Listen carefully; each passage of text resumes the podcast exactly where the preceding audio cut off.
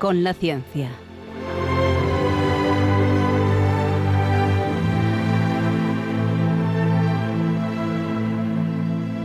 Dirigido por Javier Ángel Ramírez.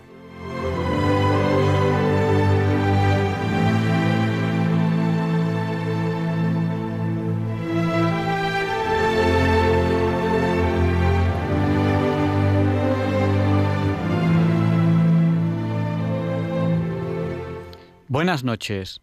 Estamos en Diálogos con la Ciencia, el programa para ti, que sabes que la verdad existe y la buscas. En Radio María, gracias a Dios, todos los viernes en sus dos primeras horas. Esta sí que no es una semana cualquiera, porque igual que, mm, sin hacer propaganda, el corte inglés entra en primavera antes que nadie más, en Diálogos con la Ciencia vamos a entrar en Semana Santa antes que los demás. Ya podríamos decir, ya es Semana Santa en Diálogos con la Ciencia. Bueno, realmente la Semana Santa comienza este domingo, con el Domingo de, Ramos, pero nosotros queremos empezar ya la programación especial de Semana Santa. Así que prepárense porque les anunciamos ya estos programas especiales de Semana Santa. Hoy, hoy vamos a hablar de principio de la Semana Santa. ¿Y cuándo empieza la Semana Santa? Bueno, pues con ese domingo de Ramos, en el cual Jesús entra en la ciudad para la última cena, que es muy importante. Hoy vamos a hablar del grial, del santo grial. Hoy vamos a hablar del santo cáliz. Va a ser un programa muy especial que creo que les va a encantar. Pero es el principio de esta programación especial de Semana Santa, porque la semana que viene les hablaremos de lo segundo importante en Semana Santa, que va a ser la Santa Cruz y el Santo Sepulcro. Desde el punto de vista científico, desde el punto de vista histórico, desde el punto de vista de reliquias. Y luego, cuando ya haya terminado la Semana Santa, que nos encontraremos en la Pascua de Resurrección, en el siguiente programa, después de Semana Santa, hablaremos de la síndone, de la sábana santa y del sudario de Oviedo. Tres programas que creo que van a ser muy especiales. Tenemos hoy aquí para hablar de esto a Luis Español. Buenas noches, Luis. Buenas noches, Javier Ángel. Bueno, yo voy a hablar muy poco porque de eso yo sé muy poquito. El que sabe es precisamente don Jorge Manuel Rodríguez Almenar, que para eso es el presidente de la Centro Español de Sindonología. Sí, eh, enseguida le presentaremos. Él ha hecho muchas cosas, es licenciado en Derecho, es doctor en Historia del Arte y también tenemos aquí a, nuestras niñas. Buenas noches, ¿quiénes sois? Hola, buenas noches. Hola. Bueno, no habéis dicho quiénes sois, ¿cómo os llamáis? Hola, soy Teresa. Hola, soy Ruth. Hola, soy Marta. Y ellas también van a participar en este programa, que además de que van a tener una sección especial, podrán preguntar lo que quieran sobre este tema tan apasionante como es el santo grial. ¿Te has fijado que cada día, cada día las descongelas mejor? Fíjate tú, todo eso. la semana pasada estaban como más, más lentas y tal, ahora están mejor. Bueno, también van, también van, practicando. Tendremos nuestra sección eh, especial que empezamos la semana pasada sobre tiburones. Hoy vamos a hablar de un artículo científico muy serio al respecto que creo que, les va a gustar. Te digo una cosa que no sabes. Dime, dime. ¿Sabes que el primer texto que existe sobre una pesca de tiburón es un texto español? Anda, no lo sabía. Pues mira, si buscáis en un texto que se llama El primer tiburón, que se publicó en ABC hace ya años, habla un tal Luis Español del primer texto que se conoce en que se habla de la pesca de un gran escualo. ¿Y quién es el Luis Español ese? Uno que se parece mucho a mí y, somos primos hermanos de doble vínculo y tenemos los cuatro abuelos iguales. Te voy a decir una cosa, es una cosa interesantísima. El primer relato sobre pesca de tiburón es un relato de un señor que pasó con Hernán Cortés a México hace ya 500 años y cuenta que durante la travesía pescaron, él dice un gran pescado en lugar de un gran pez, y ese gran pez era tan grande que los barcos, que eran unos barquitos muy chiquititos, los que usaban los españoles para cruzar el Atlántico, se escoraba. Y que entonces encontraron dentro, cuando lo abrieron, varios tocinos y un pedazo de vajilla que se había caído y unos zapatos. Y era seguramente, pues, sin ninguna duda, un gran tiburón tigre, porque ya sabes que los tiburones tigres son como los basureros del mar todo lo que pillan se lo tragan, sea no comestible. Y entonces es el primer texto, es decir, mucho antes de la película de Spielberg, el primer texto. Y además usa la palabra tiburón, que sabes que la primera vez que se usa la palabra tiburón es en su diario, perdido, pero que usó Bartolomé de las Casas, la palabra tiburón es de origen, de origen indígena, del Caribe. Y entonces la primera vez que se utiliza en español la palabra tiburón es en el diario de Colón. Mm. Diario que hemos perdido, pero del que tenemos fragmentos porque los copió Bartolomé de las Casas. Eh, qué curioso. Esto de tener aquí a Luis Español en Diálogos con la Ciencia es un, es un lujo. Bueno, ya luego me dices luego a dónde te mando el jamón, ¿eh? ya, saben ustedes que pueden escucharnos, muchos de ustedes nos escuchan a través de la frecuencia modulada. La televisión digital terrestre pueden usarla si van a algún lugar donde no conocen la frecuencia de Radio María. Si por casualidad ustedes son de los afortunados que van a viajar esta, esta Semana Santa. Porque, bueno, dicen que, los contagios ahora están subiendo. Eh, más o menos la curva de contagios va retrasada pues medio mes, medio mes después de lo, de lo que pueda haber ocurrido, ¿no? Y bueno, estamos, estamos a día 26. ¿Qué puede haber ocurrido hace 15, 16, 17 días? No sé, un, un 8 de marzo. ¿Qué puede haber ocurrido que, por ejemplo, está haciendo que, que, aumenten los casos de coronavirus en Cataluña? Pues la verdad no se me ocurre nada que puede ocurrir un 8 de marzo en Cataluña para que aumenten los casos así tan drásticamente o en algunos otros lugares de España. Ni idea de qué puede ser. Qué curioso, el año pasado también ocurrió para estas fechas, ni idea. Supongo que, que habrá que hacer un máster en estadística o habrá que juntar unos cuantos comités expertos para que nos expliquen qué puede haber ocurrido para que aumenten los casos. Yo creo que la culpa es de la Semana Santa. Probablemente. La culpa es de la Semana Santa, es que esta semana. Santo Grial, el Santo, Grial, la culpa. bueno, pues vamos a empezar ya con la, con la entrevista de la semana que hoy tenemos temas muy importantes y muy interesantes que poner encima de la mesa, que espero que les gusten. Vamos allá con esta entrevista, que siempre empezamos con esta sintonía. Un segundín, que tenemos que empezar con la sintonía, que no se nos olvide.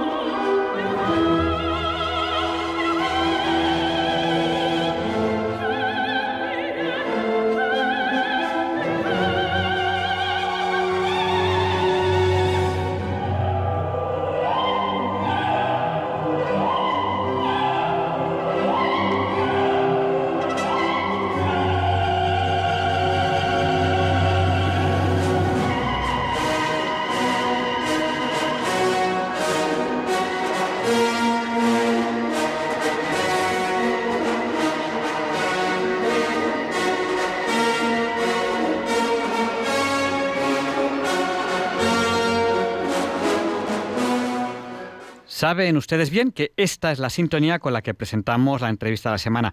Antes de entrar en materia, quiero recordarles que en cualquier momento del programa pueden contactar con nosotros a través del WhatsApp de Diálogos con la Ciencia, que es el del 8. Recuerden que 8 por 8 es 64, pues nuestro WhatsApp es el 649 888871.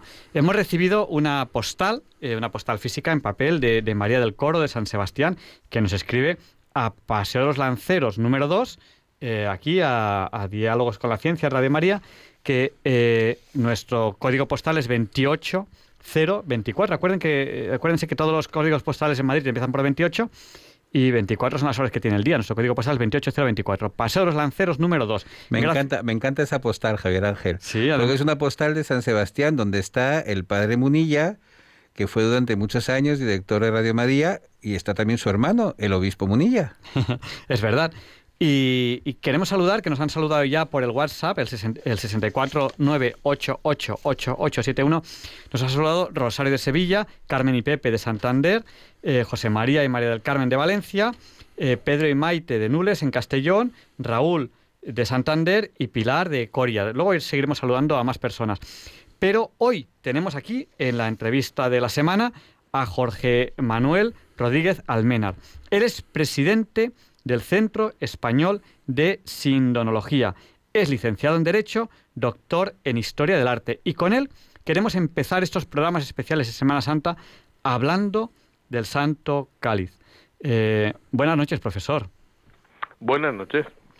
Eh, bueno, ¿por dónde empezamos? Quizá podríamos empezar, ya que lo hemos presentado como presidente del Centro Español de Sindonología, que nos explique qué es esto del Centro Español de Sindonología y qué es la sindonología, antes de entrar en materia y antes de hablar del Santo Cáliz.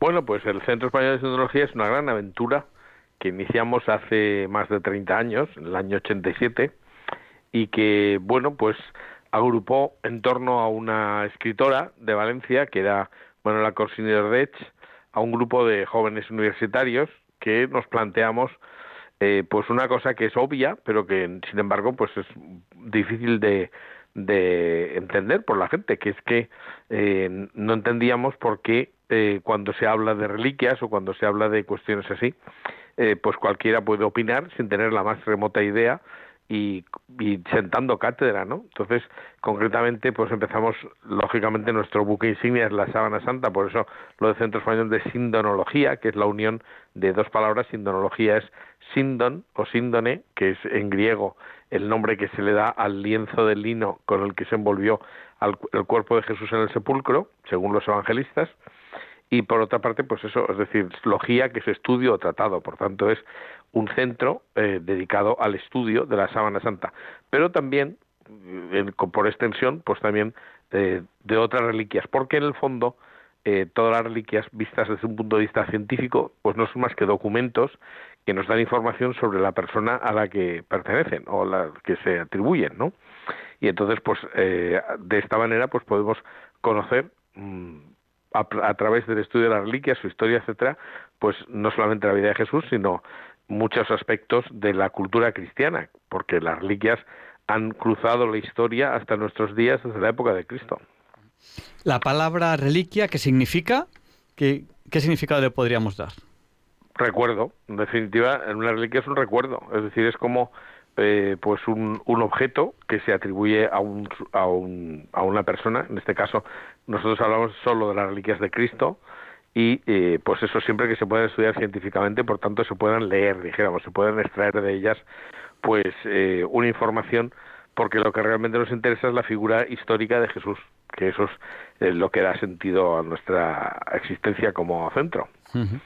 Por eso, eso, eso nos da una libertad absoluta porque si una reliquia es, muy bien, y si no es, pues no nos importa nada, porque no somos ni fetichistas de sábanas, ni nos interesan los objetos porque sí, sino en la medida en que nos puedan dar una información sobre Jesús. Bueno, un tema, un tema interesante. Bueno, y dentro de estas reliquias, de, estos recuerdos, me recuerda cuando yo era pequeño, cuando iba, cuando yo a las casas quería siempre eh, llevarme un recuerdo. Y me mm. acuerdo que eh, mi, mi, padre se apellidaba Ramírez Ortega y somos familia de eh, de Rafael Ortega, el famoso torero de, San Fernando, provincia de Cádiz. Me acuerdo de ir a su cortijo.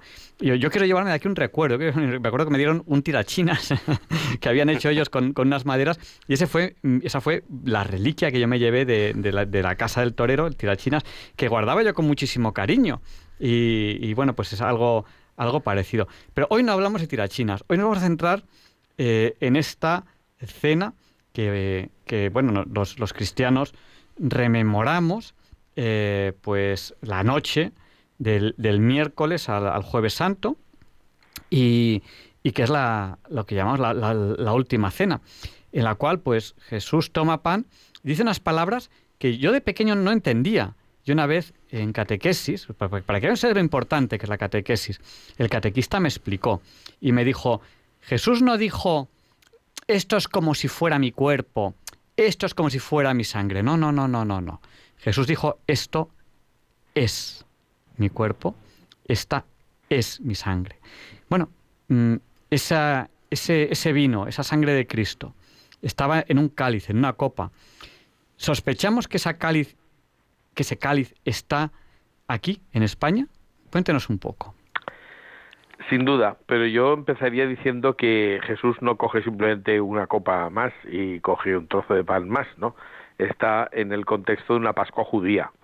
Y entonces hay que entender un poquito qué es una Pascua judía para entender qué es lo que hizo Jesús cambiando lo que era la Pascua judía, porque ese es el asunto, que Jesús coge un rito, eh, eh, de hecho en, en los judíos al, a la Pascua le llaman el, el Sheder de Pesha y que es algo así como el rito de Pascua.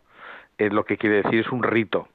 Esto es curioso porque hay algunos curas que no se han enterado de que un rito no se puede cambiar y no se puede meter morcillas. Entonces, de vez en cuando te encuentras con algún cura que se inventa la misa y cosas así. Desgraciadamente, pues eso ocurre y afortunadamente no es muy no es muy común, ¿no? Pero eh, un rito es un rito. Entonces, es algo que no se puede modificar, a no ser que sea Jesucristo. Y eso es justo lo que hizo Jesús. Entonces, ¿qué es la Pascua? La Pascua es una celebración ritual que se establece en el Antiguo Testamento y que Dios eh, ordena que se cumpla, que se, que se repita. Y es el recuerdo de la liberación del pueblo de Israel eh, que sale, sale del, de, de, Egipto, ¿no? Eso es el paso, ¿no? La Pascua. Eh, bueno, pues los judíos actualmente siguen celebrando la Pascua, siguiendo el mandato de, Dios mismo, pero eh, concretamente, pues Jesús cuando va a celebrar eh, lo que nosotros llamamos la última cena, pues lo hace en el contexto de una Pascua judía, con los elementos de una Pascua judía. ¿Y eso qué quiere decir? Pues que eh, concretamente en una Pascua se bendice el pan antes de la cena y eh, se guarda una pequeña parte que es eh, pues consumida después de la cena con la tercera copa, porque aparte de bendecir el pan con una bendición que se conserva en el texto de la misa, ¿eh? bendito sea el Señor por este pan, fruto de la tierra y del trabajo del hombre, esa es la bendición judía del, del pan. Y después eh, de la cena, pues, eh, bueno, he dicho eh, el pan primero, y luego hay dos copas que se bendicen antes de cenar y dos copas después de cenar. La tercera y la cuarta copa son las importantes porque mm, sabemos, nos dicen los textos, que Jesús, acabada la cena, tomó el cáliz y no hacía falta que dijeran qué cáliz porque, porque todos los judíos sabían que el cáliz que se tomaba acabada la cena era la tercera copa que se bendice, que es la copa de redención. Bueno, pues estas cuatro copas se hacen en un mismo recipiente. Eh, se puede llamar grial porque es la palabra española que se utiliza para copa para el vino, para un tipo de copa concretamente que es una especie de tazón sin asa. Por, por, eso lo que hay en Valencia es un grial. Tradicionalmente se puede hablar de santo grial o de santo cáliz porque es lo mismo, eso es, es sinónimo. Y, y, bueno, pues ese grial que Jesús bendice, pensamos que, que está en España, efectivamente, claro que sí. Y bueno, pues eh, lo que hace Jesús es cambiar, como digo, el sentido de la Pascua, porque la Pascua estaba establecida, eh, bueno, pues a, para recordar las, las promesas de Dios a Abraham, de que le haría padre de, un, de, un, de un, una gran muchedumbre, y también pues a David, que de quien se dijo que eh, tendría un descendiente que reinaría para siempre.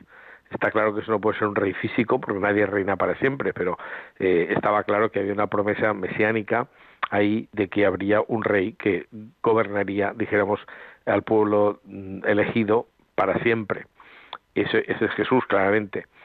Entonces, eh, pues mm, Jesús cambia eh, esa, esa alianza de Dios con el pueblo de Israel y la transforma en una alianza en su sangre, no en la sangre de Abraham o los descendientes de David, sino en su propia sangre. Y por eso eh, esa, esa transformación hace que bueno, pues las palabras de la consagración estén clarísimas, ¿no? Tomó el cáliz y, y, y entonces lo que dice Jesús es eh, será es el cáliz de la nueva alianza que será derramada por vosotros para el perdón de los pecados, es decir, la redención. Esa tercera copa, por tanto, es la promesa de redención y por eso, curiosamente, pues encaja perfectamente porque ya los judíos le llaman eso el cáliz de redención. Y luego la cuarta copa, que es muy interesante porque es la que pone fin a la Pascua, también se celebraba con la misma, con el mismo recipiente.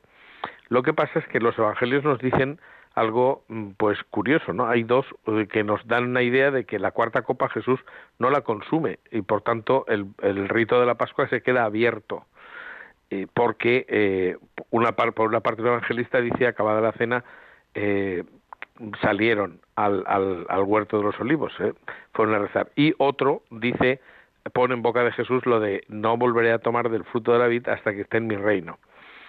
Entonces, curiosamente, en el huerto de los olivos Jesús eh, dice, pase de mí este cáliz, hay poca gente que entienda lo que dice Jesús, pero es perfectamente coherente, porque el cáliz que le quedaba por beber era el cáliz de la consumación, que es como se llama la cuarta copa, y siguen llamando los judíos el cáliz de la consumación.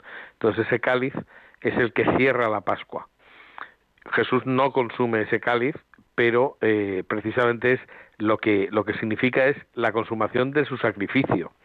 ¿Y cuándo lo hace? Pues lo hace eh, de una forma muy curiosa porque cuando va Jesús camino de la, de la crucifixión, eh, pues dice el Evangelio que las unas mujeres le ofrecen eh, vino mezclado con, con mirra. Eso hubiera sido un narcótico y hubiera hecho que muriera antes en la cruz, pero dice el evangelista que Jesús no lo probó, no lo, no lo tomó. Sin embargo, lo que sí que se dice, creo que San Juan, en el momento del, del final, lo, lo último que hace Jesús en la cruz es probar el, eh, el vinagre mezclado con hiel, que eso es fruto de la vid también, o sea, es decir, eh, no es vino estrictamente, pero se podía se puede utilizar porque lo que dice Jesús es no volver a tomar del fruto de la vid. Ese fruto de la vid es el vinagre también. Y lo hace precisamente para decir que se ha iniciado su reino y de tal manera que el reino de Cristo se inicia en la cruz misma. Eso es curioso porque la cuarta copa, pues la que cierra la Pascua. Por eso los cristianos siempre han entendido que había una vinculación entre la última cena y el sacrificio de la cruz. Esto, como no se explica, hace que mucha gente pues no entienda, ¿no? La última cena pues es una cena de amiguetes, de despedida. No, no, no, no. Es algo mucho más gordo. Jesús lo que hace es una transforma un contrato, es decir, una alianza. Yo es que soy profesor de contratos en la Facultad de Derecho y curiosamente, pues esa transformación, que es lo que se llamaría jurídicamente una innovación, supone modificar un contrato anterior dejando eh, el mismo contrato pero cambiando algunos de los elementos. Por eso es la nueva alianza, pero es la vieja alianza también, es la eterna alianza. Y eso ocurre con el cáliz. Eh, por eso el cáliz es tan importante desde el punto de vista cristiano, mm, pero objetivamente pues era un, un elemento que estaba en, la casa del dueño de la, del pater familias, el dueño de la, de la casa en la, que es el cenáculo. Por eso tiene una importancia enorme, ¿no? Desde el punto de vista cristiano, pero ya era, dijéramos, una reliquia familiar del dueño de la casa, que podemos decir quién era eh, ahora enseguida, pero no quería olvidarme de que hay algo importante. Para modificar un contrato tienes que ser parte de él.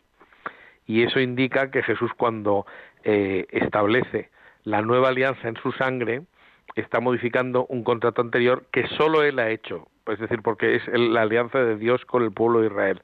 Y Jesús ahí se reconoce Dios. Es que hay cosas que, claro, por eso la libre interpretación de la Biblia no es aceptable, porque tienes que entender lo que estás leyendo. Y, bueno, pues eh, ahí está claro que los apóstoles se quedaron estupefactos, porque nadie podía ponerse en el lugar de Dios y nadie podía modificar el rito. Y eso lo, hace Jesús porque puede y se está reconociendo Dios. Es igual que cuando entra eh, montado en un pollino en, el, en Jerusalén, pues esto es, mucha gente no entiende que eso es un rito mesiánico. Jesús se reconoce Mesías y Rey. Por eso los niños cantan Osana, eh, el, el, hijo de David, porque es, es decir, ahora se cumple la promesa, este es nuestro Rey igual que poner los mantos encima del, del burrito es una forma de entronización, en fin, o sea, hay una serie de cosas que hay que saber y esto cuando uno se empeña, pues se entera y, aprende muchas cosas. Estamos en Diálogos con la Ciencia, en Radio María. Yo estaba, estaba callado porque estaba realmente escuchando eh, esto que me parece interesantísimo. Estamos entrevistando a Jorge. Y que no se dice, ¿eh? Y que no se dice, sorprendentemente. Bueno, pero ahora ha quedado grabado, es lo que iba a decir. Estamos entrevistando a Jorge Manuel. Y difundido, y difundido que es presidente del Centro Español de Sinología. Nos ha contado eh, cosas que a mí personalmente me parecen muy profundas y muy interesantes, pero muchas en muy poco tiempo. Así que como este programa pronto estará en el podcast de Diálogos con la Ciencia, yo este tramo desde luego lo voy a volver a escuchar despacito. Yo recomiendo a esos oyentes que lo vuelvan a escuchar y que lo vuelvan a escuchar despacito. Yo casi diría hasta, hasta tomando notas, porque se nota que es usted profesor eh, en, cómo, en cómo, cómo lo explica.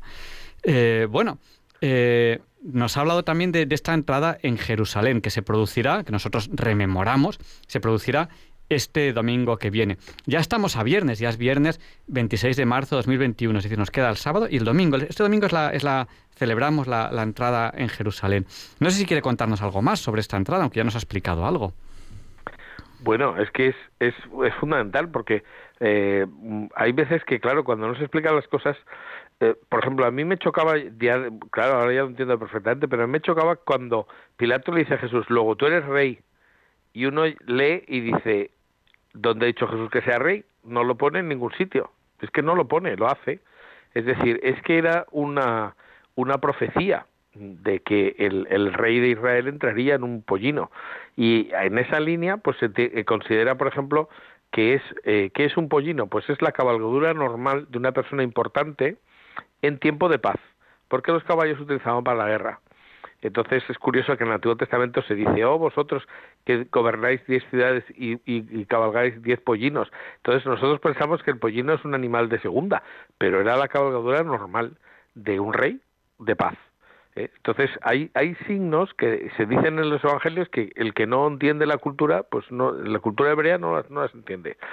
Bueno, entonces yo creo que con esto podemos decir, dejar dicho algo sobre la entrada en Jerusalén, pero ya que tenemos que hablar del cáliz, yo lo que diría es que, eh, bueno, pues, ¿quién, quién, eh, ¿quién pensamos que es el dueño del cáliz? Porque claro, hay otra cosa que, está, que es muy típica, que es decir, bueno, pero es que Jesús era pobre, ¿cómo va a tener un cáliz tan rico? Porque en Valencia lo que tenemos es un grial, que es una, ya he dicho que es un, como un tazón sin asa, que es una piedra semipreciosa porque es un ágata veteada.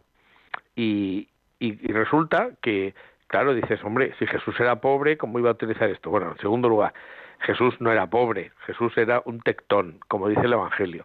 ¿Y un tectón qué es? Pues es un trabajador que no es un trabajador asalariado, es una persona que es como un autónomo, es decir, es alguien que construye, porque tectón, de ahí viene arquitectón, que es el jefe de los tectones, es el jefe de los constructores, arquitecto, simplemente viene de ahí. Entonces Jesús no era carpintero, yo lo siento mucho porque eso la gente no sé por qué tiene la tendencia a pensar que Jesús era carpintero, eso no es lo que dice el evangelio. El evangelio dice que era tectón, es decir, constructor. Y el constructor es el que ponía las vigas y levantaba las paredes, no solamente el que hacía los, los muebles, que además eran muy poquitos, porque se utilizaban muy pocos muebles, pero sin embargo sí que se construía. Es muy posible que Jesús estuviera ejerciendo de tectón en, eh, en Séforis, que es una ciudad que está a tres kilómetros de Nazaret, y Nazaret era una especie de ciudad dormitorio donde trabajaban la gente que estaba construyendo la capital de Galilea, que era Séforis. Es curioso que eh, hay poca gente que vaya a Tierra Santa y visite Séforis, pero eh, hay una excavación arqueológica brutal donde hay un montón de casas construidas que probablemente se construyeron por San José y por Jesús, que es lo que se dice, que es el hijo del tectón. Y además hay un primo suyo que, que también se considera que, eh, que, que, era, tradicionalmente se considera que era arquitecto. Entonces, eso quiere decir que era una familia que no estaba, que era un nivel eh, que no era el de un pobre paupérrimo. Por eso, eso no tiene ningún mérito. Jesús se hace pobre. Y eso es lo que tiene mérito, pudiendo vivir tranquilamente de su trabajo. Y eso es lo que sorprende a sus familiares. ¿Por qué este hace esto? ¿no? ¿Por qué se dedica a predicar si tiene un, puesto social bien? O sea, pues eso, era una persona de clase media.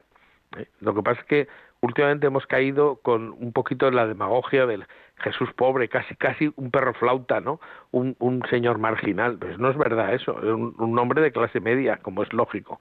Pero, eh, pues bueno, ahí está, ahí está eh, la cultura judía, que es la que necesitamos entender para entender lo que hace Jesús, porque hay que tener en cuenta que él habla para judíos del siglo I. Bueno, y estamos, descubriendo muchas cosas. Esto quedará, quedará en el podcast, o que esto lo tenemos que, escuchar para entender qué está ocurriendo esta Semana Santa. Esta Semana Santa que podemos vivir de una manera especialmente intensa. Yo ahí sí que recomiendo a los oyentes que, que, sigan con Radio María toda esta Semana Santa, porque como vamos a poder viajar poco, vamos a poder desarrollar poco nuestras tradiciones cristianas, pues es un momento pues, donde podemos analizar, estudiar y desde luego aprender mucho. Bueno, y tiene lugar esta, esta última cena con este, con este cáliz o este, o este grial eh, que sospechamos que, que, es, el de Valencia. Dos, dos preguntas. ¿Por qué sospechamos que es el de Valencia y por qué no puede ser otro de esos griales que corren por ahí? Bueno, vamos a ver. Eh, en primer lugar, porque el de Valencia se corresponde exactamente con, si te vas al Museo Británico de Londres, puedes ver dos o tres copas una está rota, pero hay dos prácticamente idénticas que están datadas entre el año 1 a 50 después de Cristo. Es decir, eh, desde el punto de vista arqueológico, el cáliz de Valencia puede ser perfectamente. Y por otra parte, pues además es el que eh, tiene una tradición que está perfectamente ajustada a un, montón de datos históricos. Eh, es verdad que documentación sobre reliquias es difícil que pueda existir en plenitud, es decir, no tenemos un documento del siglo I que dice este es el cáliz de Jesucristo, entre otras cosas porque si tuviéramos ese documento sería falso. Sin embargo, la arqueología sí que pone en claramente la fecha del cáliz, es decir, este el cáliz que hay en Valencia es del tiempo de Jesús y bueno, además sabemos que es anterior al año 50 porque eh, Plinio el Viejo, eh, pues contando como cuenta tantísimas cosas sobre la antigüedad judía, pues lo que dice es que en el año 50, que es cuando se escribe, pues que se están dejando de hacer copas de vidrios de colores para hacerlo, bueno, de vidrios no de cristales, no es lo mismo, porque es una, concretamente nuestro cáliz es una gata veteada, como he dicho, y esta es una gata mm, tallada y además pulida por dentro más que por fuera, incluso siguiendo pues la prescripción judía de que no tiene que tener poros, porque si no sería un cáliz impuro. ¿eh? Entonces, un cáliz de piedra sin, sin, poros es purificable y además purifica el, el, el contenido. Entonces, por eso, claro, nosotros ahí la típica cosa de, ay, el cáliz de un carpintero, lo que estaba a punto de decir, que luego me he ido por la tangente, eh, la copa la pone el dueño de la casa. Y el dueño de la casa era un hombre rico. ¿Y cómo lo sabemos eso? Pues lo sabemos porque el propio Jesús lo dice. Cuando San Marcos eh, pone en boca de Jesús pues eh, más o menos las siguientes frases. Cuando Jesús está subiendo a Jerusalén, dice a los discípulos, id a la ciudad y encontraréis un hombre que lleva un cántaro de agua. Y, eh, seguidle y allí donde entre preguntad al dueño de la casa dónde está la, la, sala donde coma la Pascua con mis discípulos y él os enseñará una habitación grande en el piso de arriba ya amueblada. Disponed allí para nosotros. Me lo sé casi de memoria porque lo digo muchas veces. Y esa, esas frases indican claramente que el dueño de la casa es un hombre rico, porque un hombre que lleva un cantor de agua es un sirviente. Y además dice una habitación en el piso de arriba, es decir, es una de las, de las casas que están en el barrio importante en torno al Palacio Real de Jerusalén. Y dice una habitación amueblada. Amueblada quiere decir con triclinios, es decir, con, con divanes al estilo romano. Y eso lo llevaban las clases altas. Por eso, eh, por eso podemos saber que la copa de bendición de este hombre era una copa importante, una copa de valor. Y entonces puede ser perfectamente nuestro cáliz. Pero es que luego además hay una cosa más sorprendente. La tradición dice que ese cáliz se va a Roma con San Pedro. Pero tenemos una, indicación muy curiosa sobre esto, porque el, eh, si seguimos leyendo el Evangelio, los Hechos de los Apóstoles, concretamente, en el capítulo 12, versículo 12, dice que, eh, bueno, cita un, un, hecho que la gente no suele vincular a, lo que voy a decir, y es que, pero es así, eh, concretamente se está hablando de que está San Pedro en la cárcel el año 44 y entonces se le aparece un ángel, se le caen las cadenas de las manos y entonces dice el autor de los Hechos de los Apóstoles que eh, como era la Pascua, como eran los días de los ácimos, o sea, la Pascua, dice que Pedro salió y fue a casa de María, la madre de Juan, apellidado Marcos. Ese lo, lo cita de una forma muy rara, pero dice que allí estaban muchos cristianos reunidos y orando.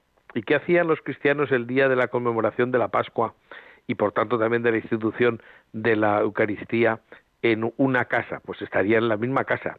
Y entonces ahí tenemos el nombre, o sea, María, la madre de Juan, apellidado Marcos.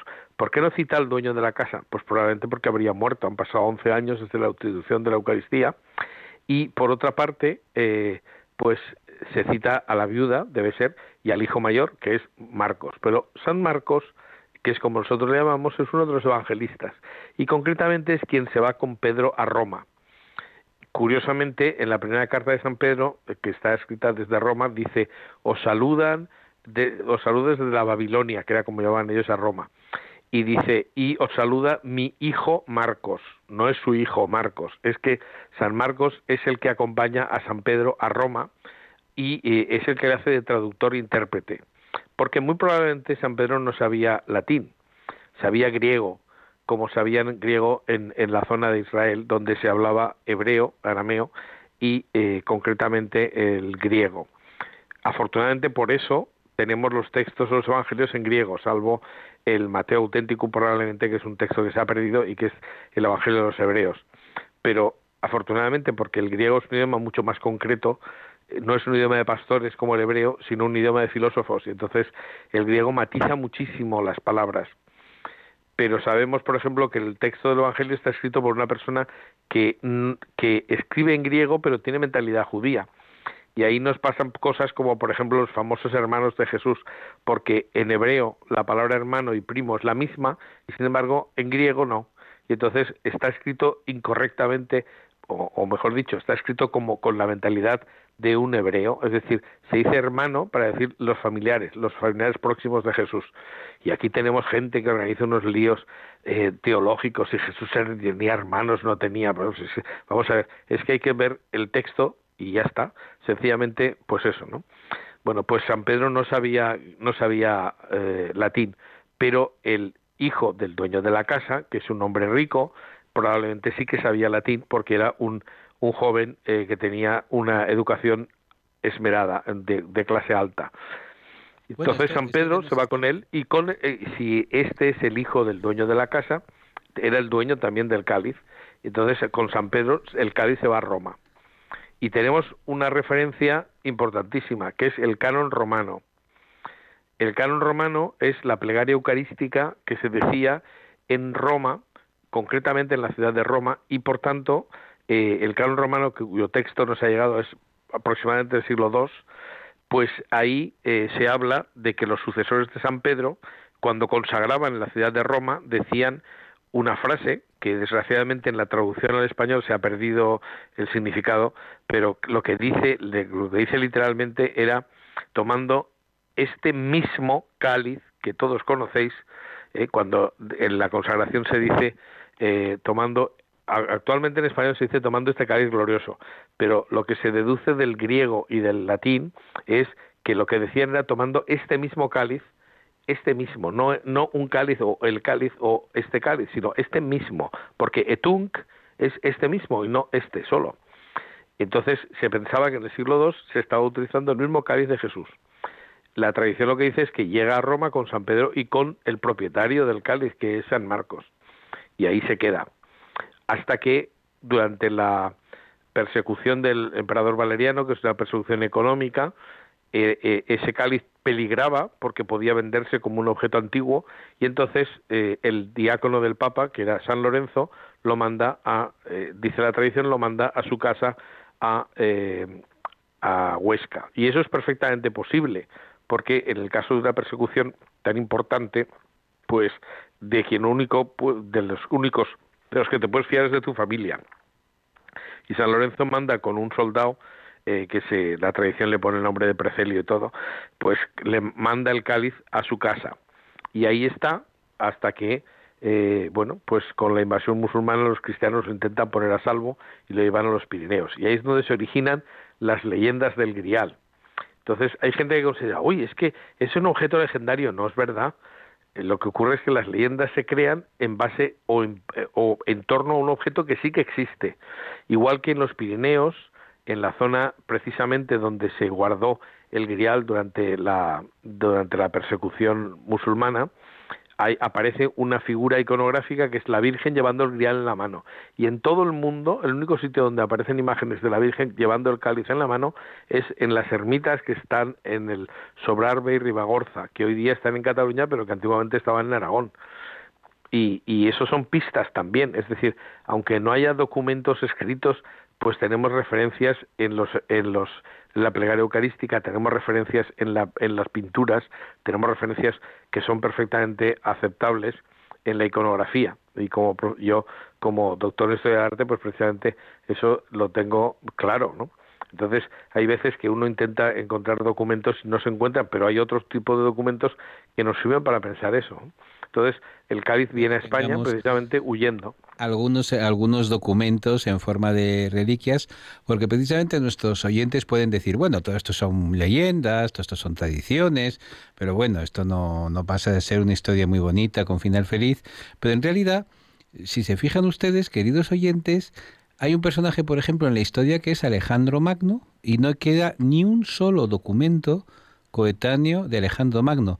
Ni un solo documento, ni un solo manuscrito, nada, pero es que tampoco quedan sus reliquias, porque tampoco se ha encontrado el sarcófago de, Alejandro. Entonces, eh, debemos por ello deducir que todo aquello que nos han contado de Alejandro Magno es falso, que todo es una leyenda. Yo creo que no, ¿verdad? Entonces, precisamente escuchen ustedes a este doctor en arte, a este presidente del Centro Español de Sinología, que les está hablando de algo concreto, de una reliquia histórica que tiene su historia y una historia, por cierto, muy documentada. ¿Qué dicen, qué dicen los arqueólogos? ¿Qué dicen los profesionales de la historia? cuando se refieren al Grial de Valencia, cuando se refieren a ese a esa copa de ágata que se conserva actualmente en la Catedral de Valencia, pero que tiene por lo menos 20 siglos de historia. Pues es lo que dicen, precisamente, que es una copa que tiene 20 siglos de historia, porque la, datación está perfectamente clara. Entonces, esa copa ha estado en algún sitio, pero es la única que existe en el mundo que tenga las características de nuestra copa. Eh, de hecho, yo recuerdo que unos arqueólogos israelíes estuvieron en la, en la Catedral de Valencia y se hacían cruces, decían, esta, esta es una copa que tiene un valor impresionante, es, digna del rey David, una cosa así, y no sería raro, es decir, hay que tener en cuenta lo que he dicho, es decir, el dueño de la casa era un hombre rico y era un hombre que podía invitar el día de la Pascua a 13 personas, nada menos, y eso es eso no está al alcance de cualquiera. Es más, hay datos, hay, pues, que podríamos decir muchísimas cosas. Yo, se me ocurre decir dos, no sé, yo me voy a lanzar, porque esto, aunque no sea exactamente relacionado con el tema que estamos, está indirectamente relacionado. Hay una cosa, eh, el Evangelio de San Marcos. San Marcos es el único que cita en el momento del prendimiento de Jesús en el huerto de los olivos que un joven iba, eh, estaba acompañando al grupo de los apóstoles. Y entonces dice que en el prendimiento, dice un joven iba vestido solamente con una sábana. La palabra que utiliza es síndone, es decir, lienzo de lino. Y curiosamente es esto otra cosa que en la traducción se pierde.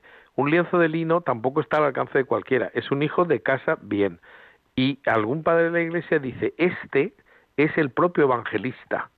Y eso confirma un poco lo que estábamos diciendo. Este niño, este jovencito, que en el año 33 era joven y en el año 44 ya era un hombre, y cuando va a Roma con San Pedro en el año 60, eh, pues ya es un hombre maduro, eh, pues es probablemente un testigo presencial de los hechos y se pone en la eh, porque si no no tiene sentido. Dices uy es casi una cosa grotesca no había un chaval allí y todo, cogió y soltó la sábana y yo desnudo. Y dices qué cosa más llamativa bueno pues si es el propio evangelista lo que está haciendo es dejar constancia de su propia de su propia existencia no bueno pues todos son datos que hay que leer hay que mirar con, con lupa porque ahí nos dan eh, pues algo pues que se nos pasa desapercibido si simplemente leemos Qué bendición que tengamos al pueblo judío para iluminarnos en todas estas cuestiones, para recordarnos todas estas tradiciones que yo, si no fuera por ellos, es que no, las entenderíamos. Efectivamente. Eh, vamos a, dar paso ya a nuestros oyentes. Hoy tenemos muy poquito tiempo para llamadas porque tenemos un programa muy, muy denso y muchas cosas de, de las que hablar. Y además, eh, con, el profesor que, estamos entrevistando, pues seguro que tenemos todavía muchas más cosas que ver. Así que vamos a dar paso ya a nuestros oyentes, pero si quieren llamar tienen que hacerlo ahora, porque va a haber muy poquito tiempo. El número al que tienen que llamar si desean participar ahora en directo en el programa es el 91 005 94 19. Se lo repetimos, por si no tenían papel o bolígrafo a mano. 91 005 94 19. ¿Quieres que te lo cante? 91 005 94 19.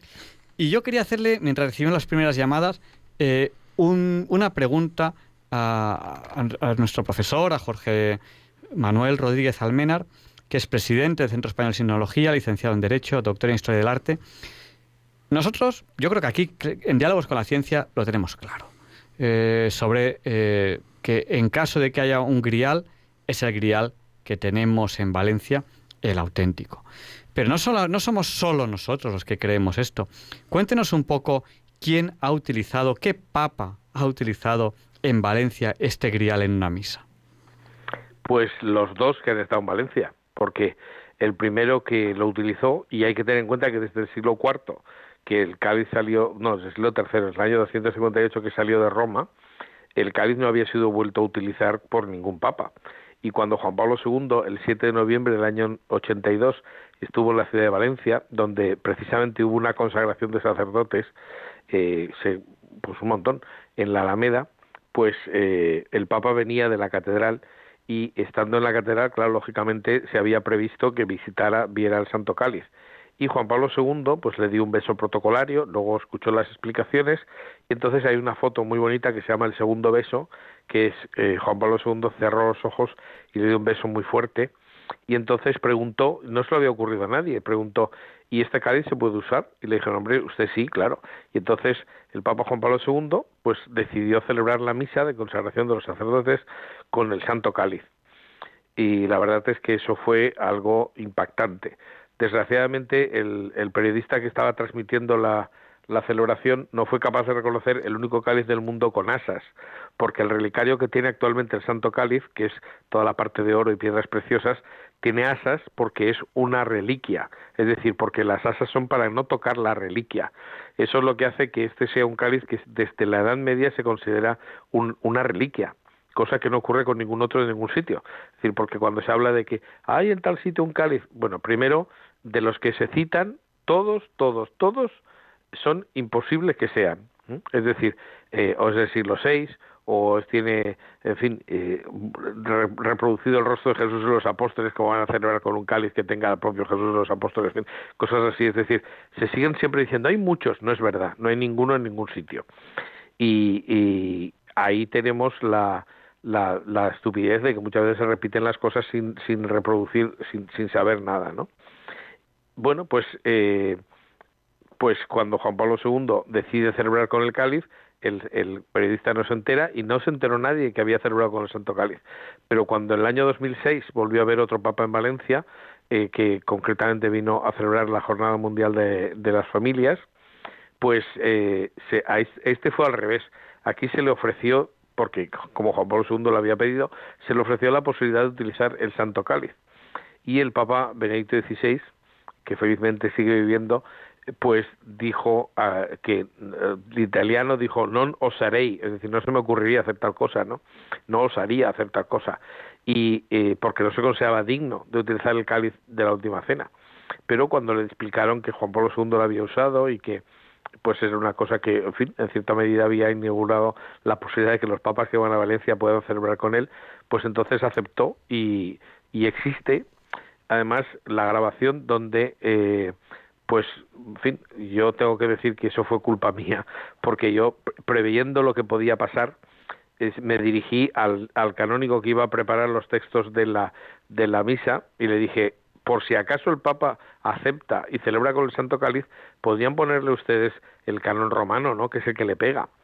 Y entonces pues lo pusieron. El canon romano, a pesar de ser el más antiguo, pues no suelen utilizarlo mucho los sacerdotes porque dura dos minutos más, una cosa así pero es eh, el que ahora se utiliza menos, pero el que se utilizaba hasta el Concilio Vaticano II como único texto, era el único que había quedado. Y es muy famoso porque empieza a hacer una retaíla de santos, Lito, Lino, Cleto, Clemente, Siste, Cornelio, Cipriano, Cipriano, Crisógono, eh, Juan y Pablo, Cosme etcétera. Dice una serie de, de, de que son los primeros mártires y los primeros papas de Roma, de la ciudad de Roma. Ese es el canon romano. Y hay una eso es decir es el que está vinculado donde se dice tomando este cáliz glorioso en español pero que en, en, en, latín tendría este mismo cáliz que todos conocéis porque glorioso es de fama. Bueno pues eso eso explicaría eh, estos dos papas han dejado claro que y, y luego el papa Francisco ha concedido un año santo a perpetuidad al cáliz, a, a Valencia un, año santo eucarístico. Ahora mismo estamos en un año santo, lo que pasa es que no se sabe por qué no se le da ningún tipo de difusión a este tema, pero ahora mismo estamos en año santo hasta octubre. y, y, se hará cada cinco años precisamente por tener Valencia la ciudad, por ser la ciudad del Santo Grial. bueno, o sea que ahí hay la Iglesia pues ha apoyado claramente esta, esta reliquia. Yo sin enrollarme mucho contaré que recuerdo ese viaje eh, del Papa, que fue en verano, yo estaba en la playa, me inscribí por internet eh, muy deprisa y me fui con una Chrysler Voyager y una bicicleta. Y claro, no tenía sitio para dormir, dormía dentro de la Chrysler Voyager, aparqué y me fui en bicicleta a recibir al Papa al aeropuerto y resulta que había que tener una credencial y no sé qué. Y entonces a mí se me ocurrió contar una mentira. Digo, no, yo es que tenía que haber ido uno de los autobuses, pero, pero lo, he, perdido. Llegaba con la bicicleta. Se pilla antes a un mentiroso que a un cojo, el guardia civil me miró y me dijo, ya. Me, me pidió el DNI, vio que yo no estaba en la lista y me dijo, anda, chaval, hemos visto que no eres muy peligroso, pasa. Y me dejaron pasar. y, estuve en todo. Y luego, como me había inscrito de los últimos, estaba yo creo el, último en el escampado ahí. Y lo que hice fue irme la noche antes y me puse bastante más cerca. Y entonces venían a revisar y, colocarnos en nuestro sitio. Y cuando, siempre que venían yo me hacía el dormido, así que y ahí estuve. Bueno, un viaje eh, muy bonito. Vamos a dar paso a Josefa, que nos ha llamado al 91 005 94 19. Que si quieren llamar, tienen que hacerlo ahora y ser breves. 91 005 94 19. Buenas noches, Josefa. Yo soy Josefa. Sí, díganos. Buenas noches. Díganos. Yo soy Josefa, que les he oído todo y al Señor. Quiero decirle que el Señor que dice que el cáliz que él pensáis y siente que es verdadero, dígale que yo también le, o sea, le felicito porque para mí también es verdadero. Pues muchas gracias, Solamente quería decirle. Venga. Buenas noches y gracias por llamarnos. Muchas gracias. Adiós, mi niño. Adiós. Bueno, y vamos a, dar paso a otra llamada que nos está entrando ahora mismo. Eh, buenas noches, ¿con quién hablamos? Eh, con José. Buenas noches, José. Le vamos a pedir que sea breve. Buenas noches, díganos. ¿Existe algún tipo de, de hecho paranormal que haya habido con el cáliz? Pues le respondemos por, por la radio. Muchas gracias, José. Buenas noches. Bueno, pues es que sí, iba a decir que no, que no existe ningún hecho paranormal, gracias a Dios, pero en la propia existencia del cáliz es lo importante, ¿no? Porque ya digo que no existe nada parecido. Y este, eh, pero, pero está vinculado, o sea, hay algo que quisiera decir, y es que en las leyendas, que no son leyendas, sino que recogen hechos históricos camuflados, en cierta medida, y, que se, esas leyendas sobre la búsqueda del Santo Grial se producen mientras el cáliz está en los Pirineos guardado antes de que los reyes de Aragón se lo lleven eh, con ellos a los palacios reales correspondientes y luego termine en Valencia, porque en Valencia del siglo XV fue la capital de la corona de Aragón y el rey eh, Alfonso Magnánimo pasa a la capital de Barcelona a Valencia. Eso no se sabe, pues los valencianos no ejercemos de valencianos nunca y no decimos que en el siglo XV, con la máxima esplendor eh, de la corona de Aragón en todo el Mediterráneo, la capital era Valencia. Pero en fin, así nos va. Bueno, pues eh, lo importante es que las leyendas hablan de algo muy muy esencial, que es que se dice que el cáliz da la vida eterna. Entonces eso es casi, oh, la gente se queda muy, muy, muy, muy emocionada, ¿no? O sea, que hay unas leyendas que decían que este cáliz daba la vida eterna. Pues eso no es más que la, la transcripción de las palabras de Jesús. Quien come mi carne y bebe mi sangre vivirá para siempre, tendrá vida eterna. No quiere decir que resucite muertos, que es la interpretación que hacen los americanos en Indiana Jones y la última cruzada, que eso es una estupidez como la copa de un pino, pero en fin, eso es lo que hacen los americanos muchas veces cuando transforman nuestra cultura en algo consumible al gran público.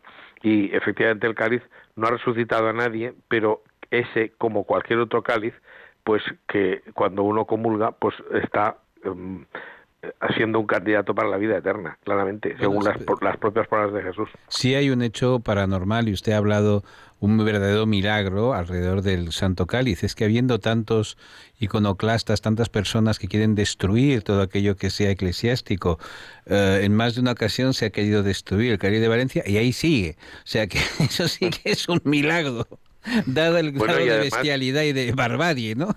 Bueno, y además hubo, tuvo dos perseguidores muy importantes. Uno, Napoleón, que quiso hacerse con el cáliz. Lo que pasa es que una vez se, le fue escaqueando, lo llevaron a Alicante y luego a Palma de Mallorca, a Ibiza, en fin, el cáliz estuvo recorriendo eh, diversos lugares para que no cayera en manos de Napoleón y se consiguió que no cayera en manos de Napoleón. Y otro que lo buscó eh, fue Hitler, concretamente Himmler, el creador de las SS, que ellos buscaban, como conocían las leyendas del Grial que hablaban de, de que estaba en, en Aragón, porque eso la, la versión alemana del, de Wolfram von Eisenbach, que cuenta el Parsifal, dice que está en Aragón y que está a una jornada de caballo desde Barcelona, que esos son 90 kilómetros, no son unos poquitos. Entonces los alemanes buscaban eh, un sitio que se llamara Monsalvat, cuando no sabían que la, la, donde está donde terminó el cáliz en los Pirineos fue San Juan de la Peña que está en un monte que se llama Monsalvatoris Monsalvatoris.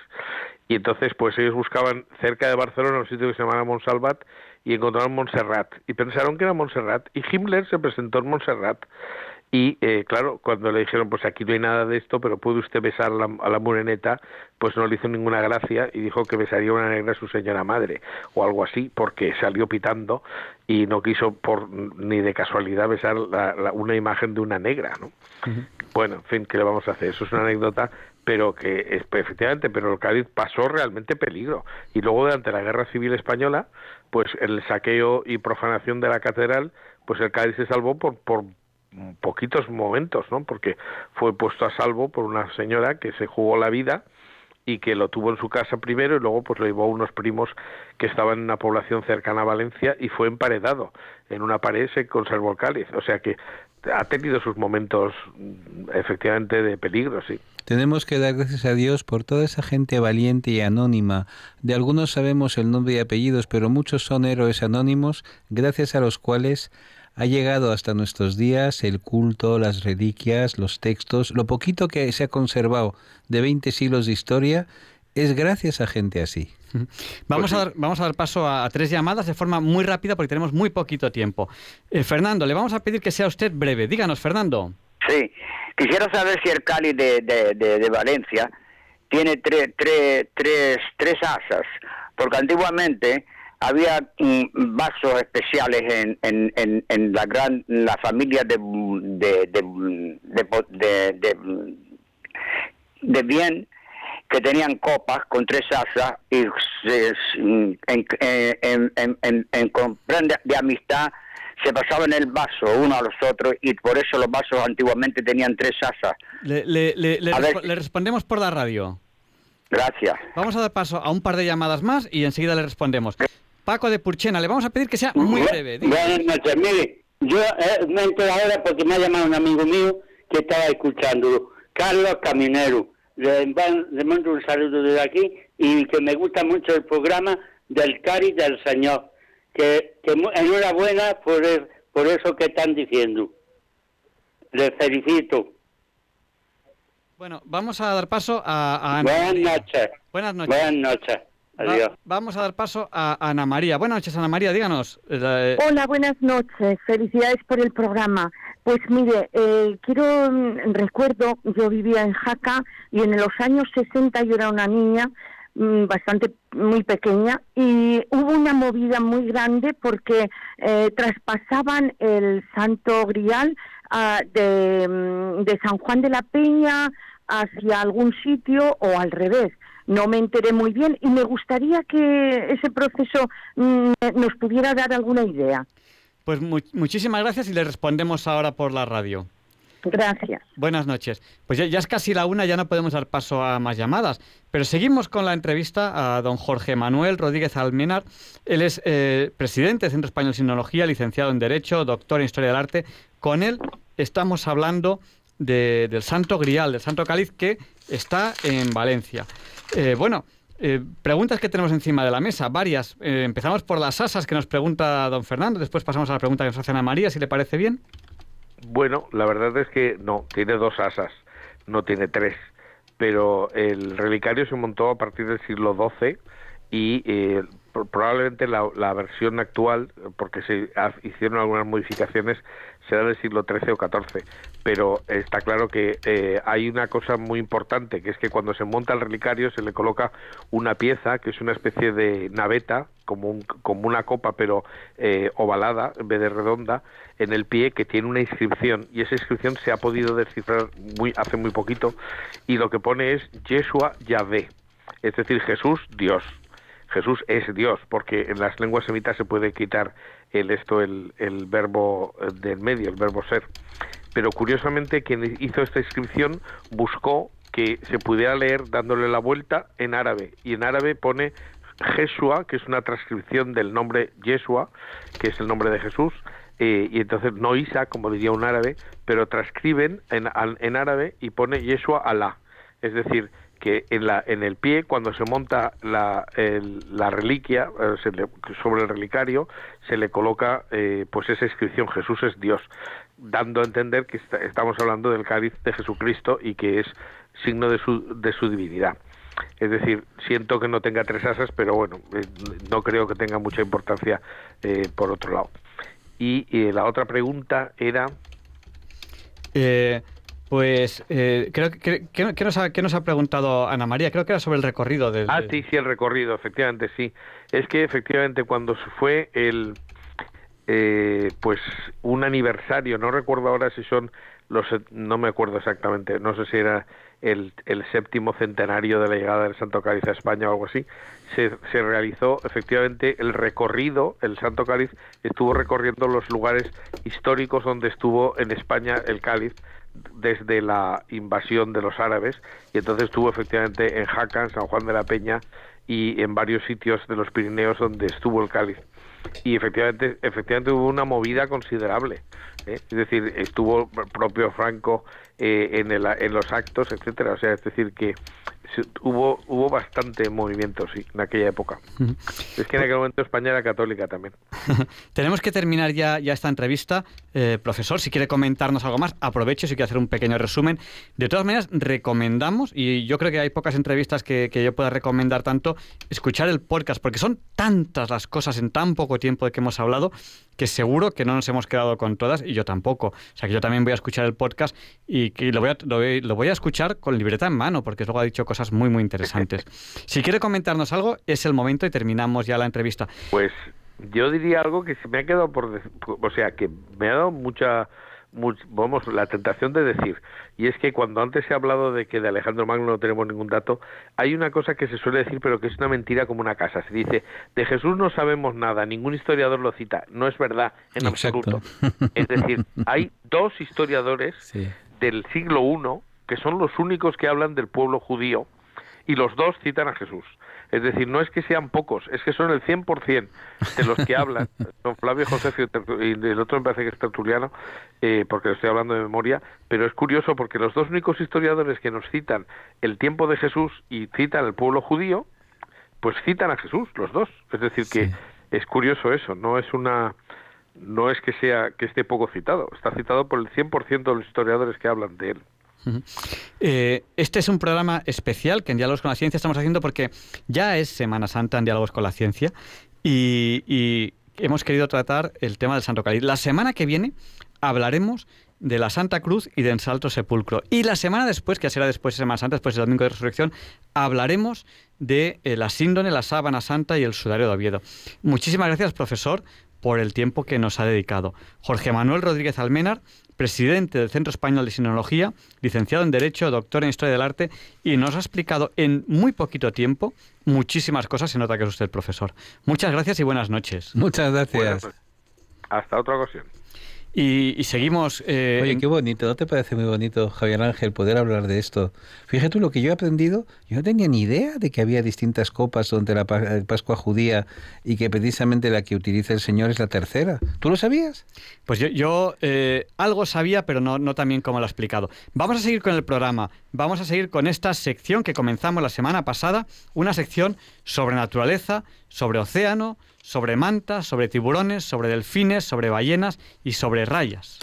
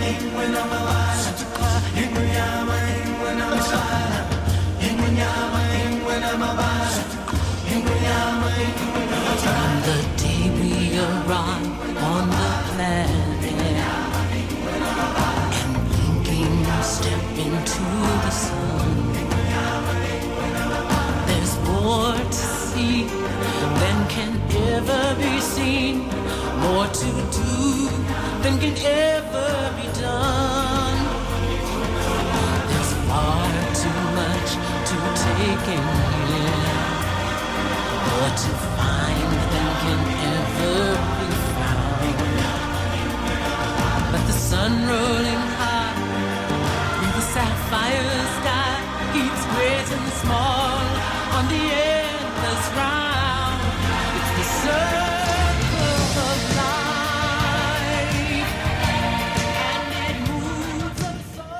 La semana pasada comenzamos una sección nueva en la que hablábamos de tiburones. Esta sección viene a colación de un programa que tuvimos a principio de, a principio de marzo. Eh, fue la noche del programa del 4 al 5, por tanto la fecha que tiene el podcast es del 5 de marzo de 2021. Y en esta sección hablábamos de eh, lo importante que es proteger a los tiburones. La sección que empezamos la semana pasada la llevaba Ana que yo les decía que si querían conocerla un poco mejor, pueden entrar en la web www.anna.es. Porque Ana Teresa, ¿quién era la chica que qué hacía? Que bailaba con tiburones. Que bailaba con tiburones. Buenas noches, Ana. Buenas noches, Javier Ángel. ¿De qué nos vas a hablar hoy? Cuéntanos. Pues, eh, pues a ver, hoy quiero hablaros de un artículo científico publicado a finales de, de enero de 2020 que analiza la pesca recreativa en todo el mundo y que hace saltar mm, alarmas sobre la pesca recreativa en cuestión de tiburones y mantas, entre otros. En programas anteriores de Diálogos con la Ciencia hemos planteado la necesidad de proteger a los tiburones y a otras especies marinas. En primer lugar, porque muchas de sus especies están en peligro de extinción y en segundo lugar, porque son esenciales para los ecosistemas marinos, con la dificultad de la falsa fama que se les da eh, a los peces peligrosos para las personas, fama que no es que, ya hemos dicho que no es cierta. Nosotros en cuestión a de los tiburones. Claro, hemos hablado en programas anteriores eh, de que todos los días, todos los días hay miles de personas eh, que nadan con tiburones y el número de accidentes es muy bajo. Son animales que muchos de ellos te podrían matar, pero ellos van a lo que van, van a lo suyo, hacen su vida. No, no, son, no son animales eh, que depreden al hombre, no estamos en su cadena alimenticia y por tanto son animales que para nosotros no, no representan peligro. Bueno, cuéntanos un poco este artículo. Bueno, pues este artículo al que hago referencia se titula Estimating Global Cages of Marine Recreational Fisheries y está publicado en la prestigiosa revista científica sobre, sobre este mismo tema. Eh, lo firman 17 científicos de universidades y centros de investigación por todo el mundo. Eh, ahora mismo en el Facebook de Radio María colocamos, eh, creo que vas a colocar el enlace directo al mismo. Sí, sí, colocamos el enlace directo al mismo en, el enlace de Radio María y además vamos a intentar darle acceso para que para ustedes sea más sencillo en www.tiburones.cienciayvida.es, que saben que cienciayvida.es es un enlace que a veces utilizamos aquí en la, radio, para que todos puedan tenerlo. Bueno, eh, nos has dicho que es un artículo científico, eh, está, publicado en la, revista Estimating Global Cages of Marine Recreational Fishing, y es una revista seria de artículos científicos, un artículo científico como todos, eh, son largos, tienen muchos datos habría que leérselo con calma y, bueno, em, pero aquí en la radio el tiempo es, es, muy breve, ¿no? ¿Cómo nos lo podría resumir? Eh, en primer lugar, eh, es de recalcar que a los científicos les preocupa mucho que cada vez más tiburones y, y rayas, mantarrayas, son pescados en pesca recreativa hasta el punto de que ya representa más de un 5% de la pesca de todos los peces, lo cual es muchísimo para los pocos tiburones que ya hay, desgraciadamente. Entonces, esto aumenta el peligro de extinción, aparte de la pesca ilegal, como ya hemos comentado en otras ocasiones, y, del finning, y desequilibra ecosistemas naturales muy, muy valiosos. Y la cifra es muy preocupante porque solo en pesca recreativa recreativas se capturan muchísimo y por lo tanto se retiran los mismos de los ecosistemas marinos casi un millón de toneladas de tiburones. Esto, esto es una barbaridad, o sea... Eh, Lo es. Sí, o sea, un millón de, toneladas de, tiburón al año retirado de su ecosistema natural es, una auténtica barbaridad. Sobre todo para, para, la poca cantidad de tiburones que hay, teniendo en cuenta el peligro eh, que hay de, extinción de muchas especies de tiburones y, y, bueno, y lo importantes que son para los, los ecosistemas marinos. Exacto, exacto. Pero lo que más les preocupa a estos científicos es, que es muchísimo más de lo que se pescaba antes de, tiburones y rayas. El aumento de estas capturas empezó en la década de, de 1990 y ha sido particularmente pronunciada en Oceanía y América del Sur. Además, los autores del artículo científico informan de que los datos con toda seguridad están bastante subestimados, porque en muchos países no hay datos precisos. Así que se hace el, conteo como se puede. Es, mm, el Dirk Zeller, coautor del estudio y director eh, de Sea Round, Océano Índico de la Universidad de Australia Occidental, eh, dice que incluso las estimaciones aproximadas son mejores que decir que no tenemos datos, que se traduce en, cero capturas en pesca recreativa. Eh, una afirmación que no es cierta para la mayoría de países y que lleva a subestimar la pesca recreativa y su impacto en las poblaciones de peces. Eh, ya, sabemos que, la pesca furtiva o la pesca comercial eh, está poniendo en peligro muchas especies de tiburones, pero hoy estamos hablando de, pesca recreativa.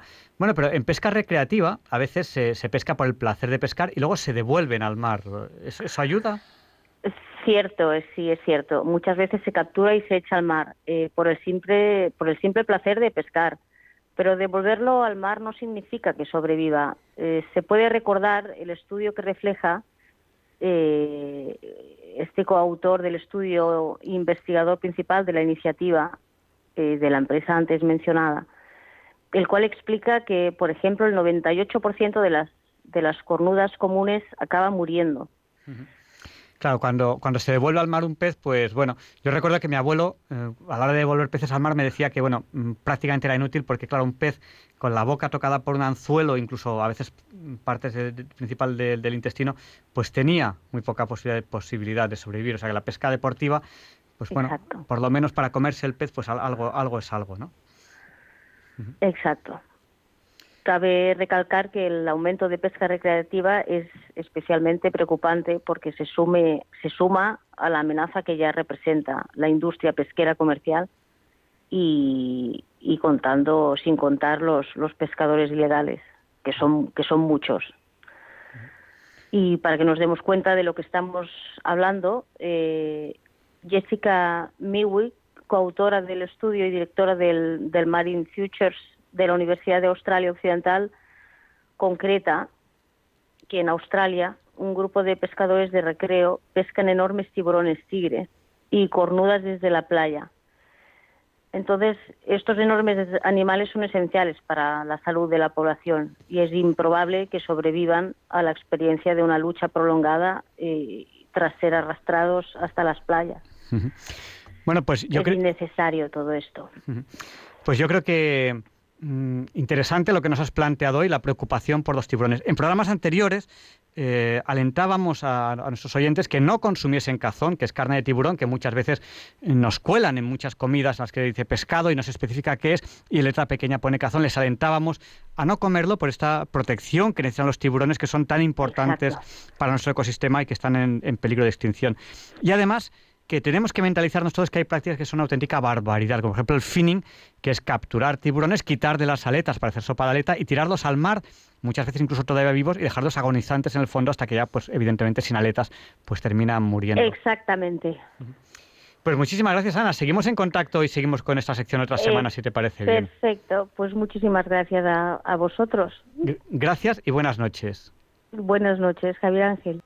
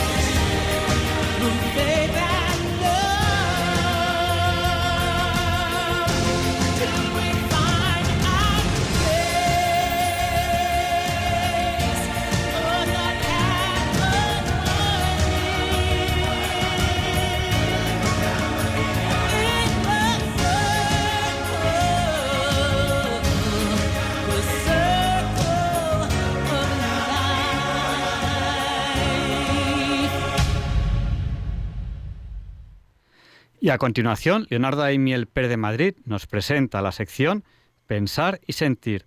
Disfruten de esta preciosa voz.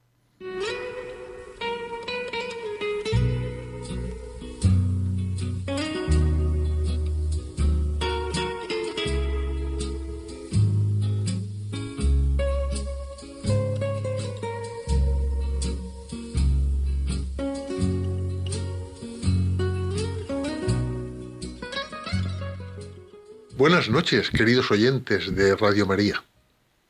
Soy Leonardo Daimiel y celebro estar de nuevo con ustedes. Hoy les voy a leer en Pensar y Sentir un texto del que no estoy seguro quién lo ha escrito. Su título es Carta a un amigo. Me consta que se atribuye su autoría a William Shakespeare, aunque también se atribuye al escritor argentino Jorge Luis Borges. Por cierto, Borges tiene un texto distinto, aunque con el mismo título.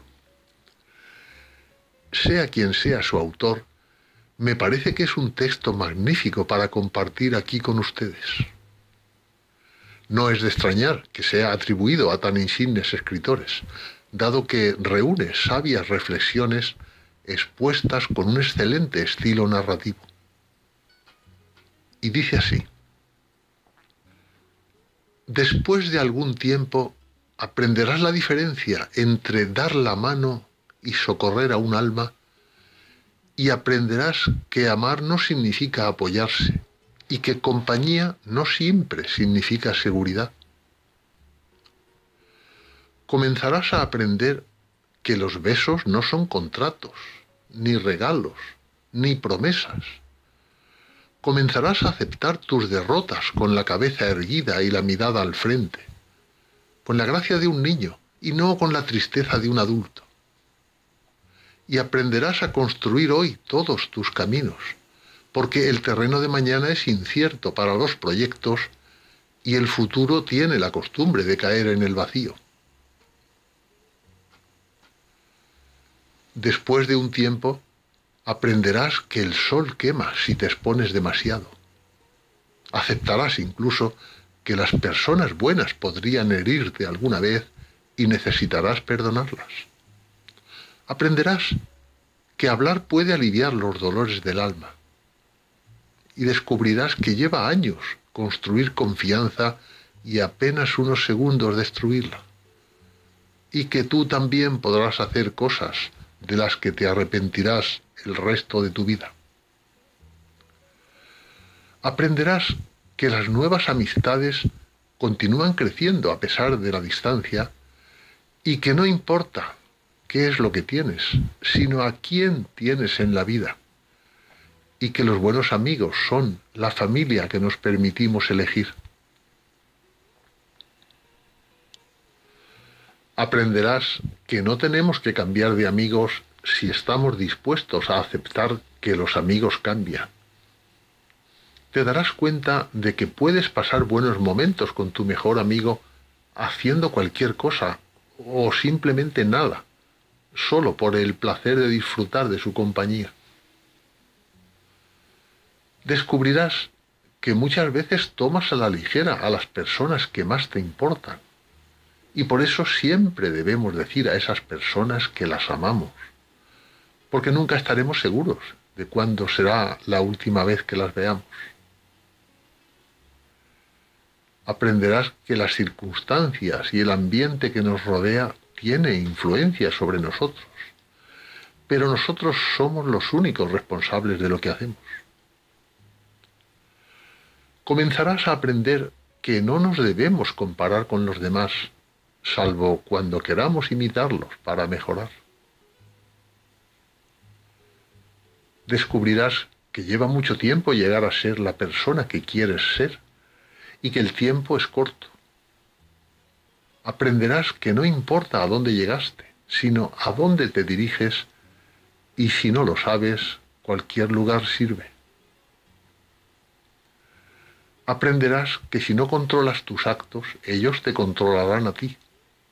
Y que ser flexible no significa ser débil o no tener personalidad porque no importa cuán delicada y frágil sea una situación. siempre existen dos lados. Aprenderás que héroes son las personas que hicieron lo que era necesario, simplemente afrontando las consecuencias. Aprenderás que la paciencia requiere mucha práctica. Descubrirás que algunas veces la persona que esperas que te patee cuando te caes, tal vez sea una de las pocas que te ayuden a levantarte. Madurar tiene más que ver con lo que has aprendido de la experiencia que con los años vividos. Aprenderás que hay mucho de tus padres en ti, más de lo que supones. Aprenderás que nunca se debe decir a un niño que sus sueños son tonterías, porque pocas cosas son tan humillantes, y sería una tragedia si lo creyese, porque le estarías quitando la esperanza. Aprenderás que cuando sientes rabia tienes derecho a tenerla, pero eso no te da derecho a ser cruel. Descubrirás que solo porque alguien no te ama de la forma que quieres, no significa que no te ame con todo lo que puede, porque hay personas que nos aman, pero que no saben cómo demostrarlo. No siempre es suficiente ser perdonado por alguien algunas veces tendrás que aprender a perdonarte a ti mismo. Aprenderás que con la misma severidad con la que juzgas, también serás juzgado y en algún momento condenado. Aprenderás que no importa en cuántos pedazos se partió tu corazón, el mundo no se detiene para que lo arregles aprenderás que el tiempo no es algo que pueda volver hacia atrás. Por lo tanto, debes cultivar tu propio jardín y decorar tu alma en vez de quedarte esperando que alguien te traiga flores. Entonces, y sólo entonces, sabrás realmente lo que puedes soportar. Sabrás que eres fuerte y que podrás ir mucho más lejos de lo que pensabas cuando creías que no se podía más. es que realmente la vida vale cuando tienes el valor de enfrentarla.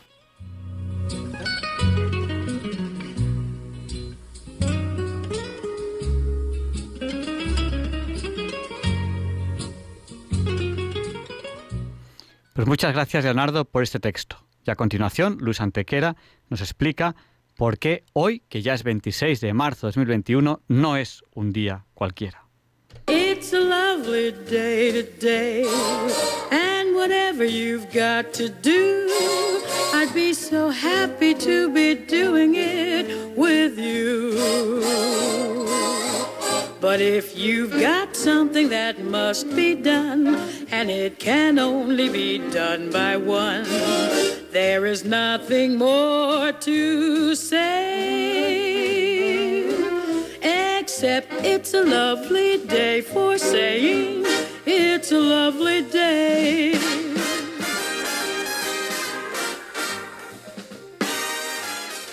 No, Javier Ángel, no directos compañeros de Diálogos con la Ciencia, no, queridísimos oyentes de Radio María.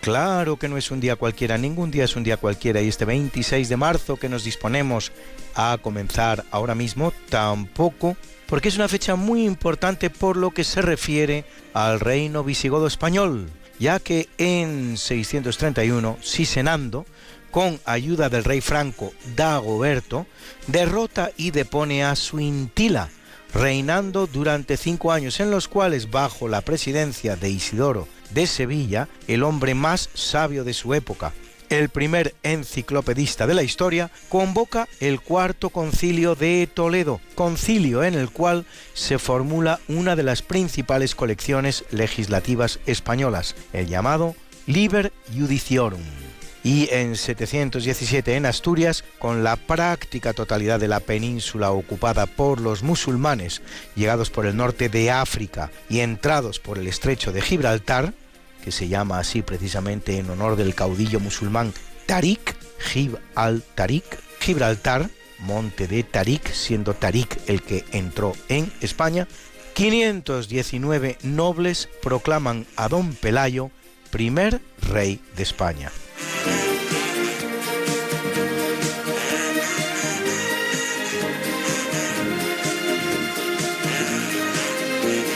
Y es un día muy importante también en el ámbito de la reconquista, pues en 1091 los estrictos almorávides procedentes de Marruecos al mando de Sir Ben Abu Bakr toman la ciudad de Córdoba, comenzando una nueva etapa de dominio islámico de Al-Ándalus que durará hasta que con la sublevación del sufí Ben Qasi en 1144 se inicie una nueva fitna o dispersión que dará lugar a los segundos reinos de taifas españoles. Tendemos a entender la dominación islámica de España de una manera excesivamente genérica, cuando en realidad, durante los siete siglos que dura la misma, pasan por nuestro país pueblos y culturas muy diferentes. Algo así como si en Estados Unidos no diferenciaran entre la dominación española, que afectó a bastante más de dos tercios del territorio estadounidense, y la dominación británica, y simplemente hablaran de la dominación cristiana.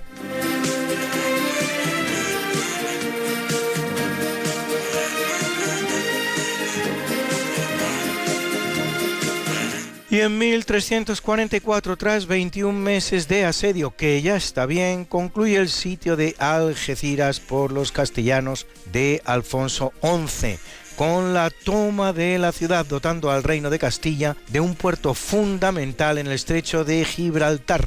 Aunque por poco tiempo, pues en 1369, aprovechando la guerra civil entre Pedro I y su medio hermano bastardo Enrique II, Muhammad V, rey de Granada, recupera la ciudad. Diez años después, antes de entregarla de nuevo, los musulmanes preferirán destruirla, quedando así hasta que sea repoblada con motivo de la conquista de Gibraltar por los ingleses en 1704. Se da la circunstancia de que también en fecha como la de hoy, pero de 1350, se produce la muerte del protagonista de este evento, el rey Alfonso XI de Castilla a los 38 años de edad.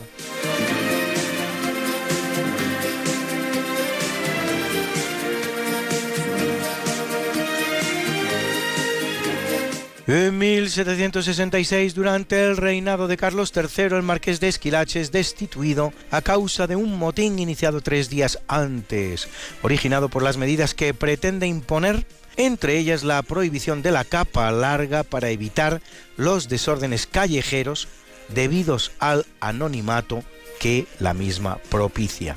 El motín se soluciona con la marcha de Esquilache a Nápoles, del que había venido con Carlos III, cuando éste abandona el trono napolitano para sentarse en el español, a la muerte sin sucesión de su medio hermano Fernando VI pero poco más porque se mantendrá la prohibición de la capa e incluso un año más tarde se expulsa a los jesuitas, según proponía el propio Esquilache.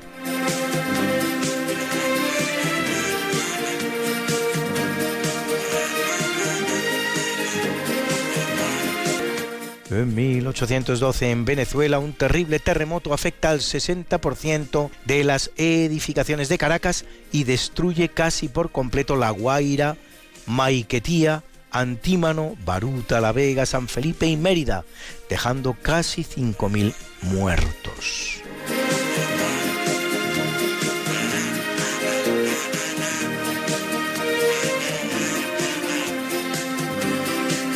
Y en 1899 el arqueólogo alemán Robert Goldevay comienza en Irak las excavaciones de la antigua ciudad de Babilonia, trabajos que desarrollará hasta que en 1917 la Primera Guerra Mundial obligue a paralizarlos. Durante estos 18 años saca a la luz la gran avenida procesional de la ciudad, con la maravillosa puerta de Istar, adornada con ladrillos esmaltados con leones y dragones, símbolos de los dioses Ishtar y Marduk, que hoy día se pueden admirar en el Pergamon Museum de Berlín.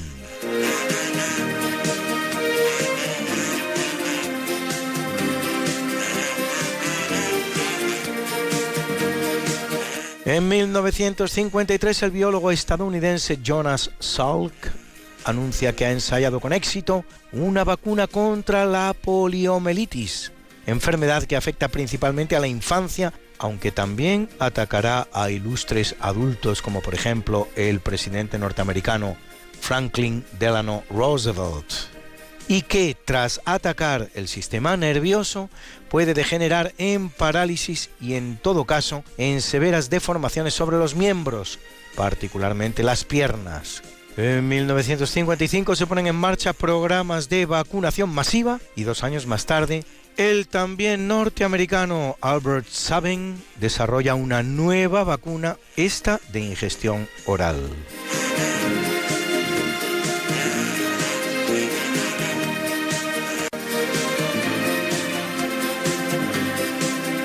En 1971 la parte oriental de Pakistán declara su independencia y su separación de Pakistán occidental, adoptando el nombre de Bangladesh, que significa país de Bengala.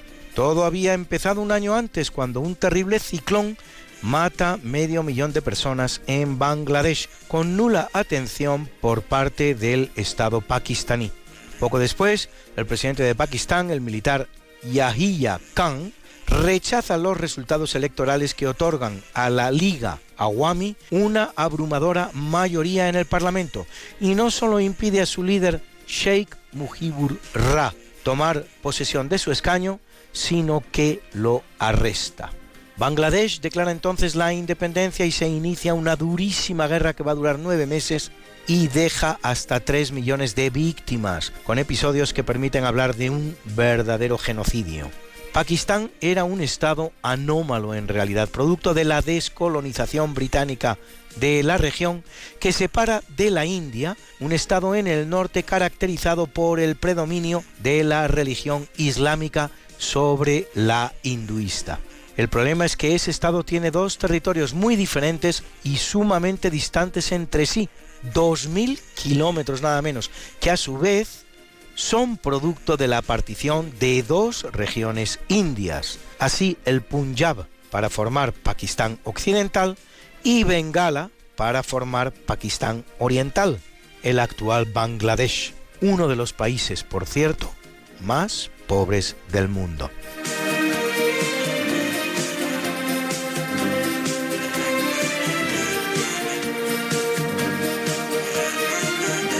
En 1995, merced al Tratado de Schengen, decaen las fronteras para siete países europeos componentes de la Unión Europea, a saber, Portugal, España, Francia, Bélgica, Luxemburgo, Holanda y Alemania, lo que crea un espacio con total libertad de circulación para 215 millones de personas.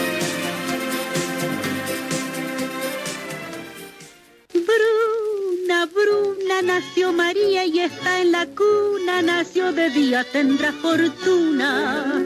Bordará la madre su vestido largo y entrará a la fiesta con un traje blanco. Y será la reina cuando María cumpla 15 años.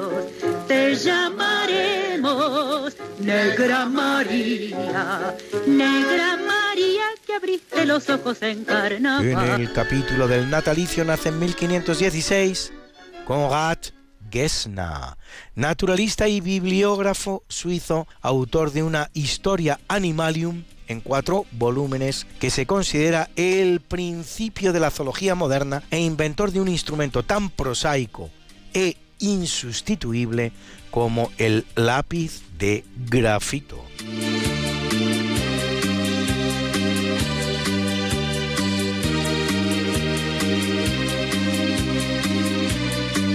En 1633 nace uno de los grandes pintores del barroco inglés, Mary Beale, especializada en el retrato, de los que realiza varios centenares a lo largo de su carrera, entre los cuales el de Margaret Goldofin o el del rey inglés Carlos II.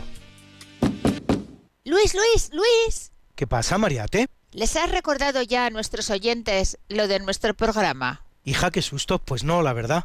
Pues hay que hacerlo, Luis. Sí, amigos, porque todos los miércoles a las 5 de la mañana, Luis Antequera, que es mi marido y esta servidora, estamos de nuevo con ustedes contándoles más y más historia, pero historia de la buena, con mayúscula, en el programa Esta no es una semana cualquiera, y con la mejor música.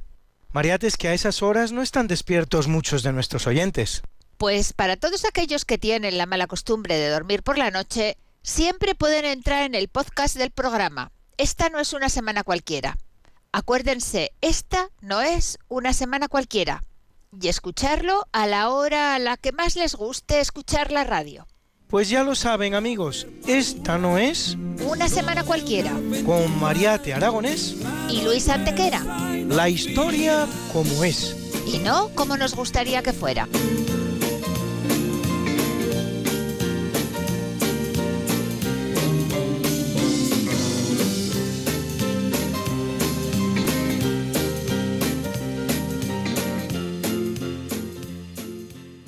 En 1905 nace Viktor Frankl, neurólogo, psiquiatra y filósofo austríaco, fundador de la logoterapia y del análisis existencial, que había pasado tres años en varios campos de concentración nazis, entre ellos Auschwitz y Dachau.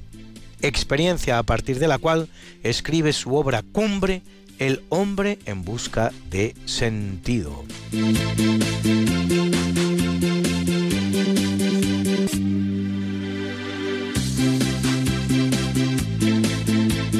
Es una buena fecha para nacer si se quiere ganar un Nobel, porque en 1911 nace el alemán Bernard Katz, Nobel de Medicina 1970 por sus trabajos sobre sinapsis o aproximación funcional intercelular especializada entre neuronas.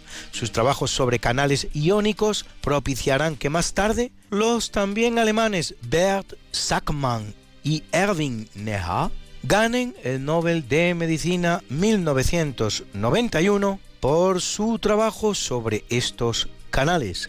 Y en 1916 lo hace el estadounidense Christian P. Amundsen, Nobel de Química 1972 por sus trabajos sobre la ribonucleasa.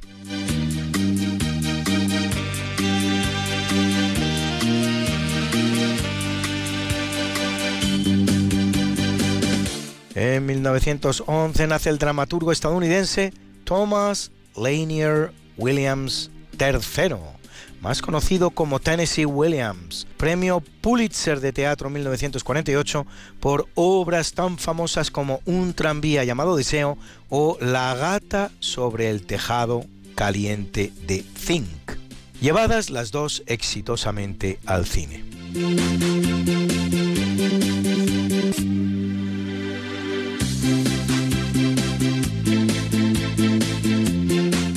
En 1935 nace Manuel Summers, cineasta español, director de películas como Del Rosa al Amarillo o Adiós Cigüeña Adiós, y humorista gráfico en medios como Hermano Lobo, ABC o Sábado Gráfico.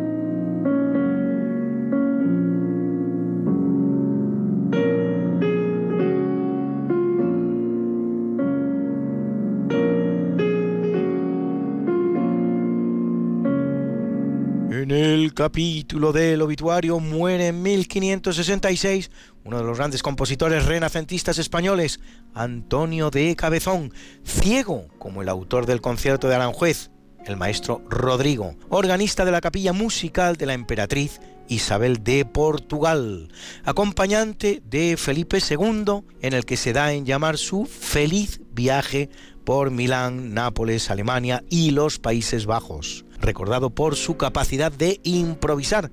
De hecho, es su hijo Hernando el que acostumbra a escribir sus creaciones, autor de himnos, colecciones de salmos, magnificats y favordones, motetes y glosados de obras anteriores, normalmente canciones de compositores franco-flamencos.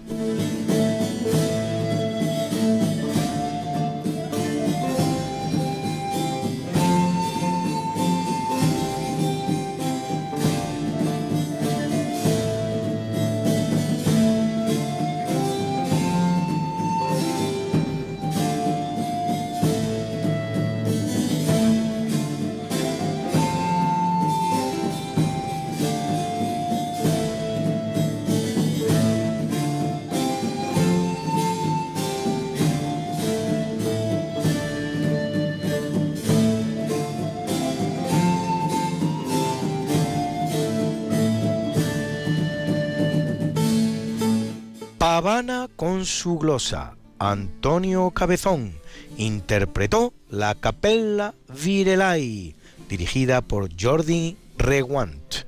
En 1797 muere James Hutton, geólogo escocés considerado el padre de la geología moderna que explica desde una nueva perspectiva fenómenos como la sedimentación o la erosión y contribuye con sus trabajos a la datación de la Tierra, que hoy se estima generalmente de unos 4 millones y medio de años. A modo de curiosidad y sin pretender en modo alguno oponer dos enfoques que no tienen nada que ver entre sí, ni pretenden hacerlo, el calendario judío se halla hoy día en el año 5781, que es el número de años que habrían pasado desde la creación del mundo a partir de una lectura determinada de la Biblia.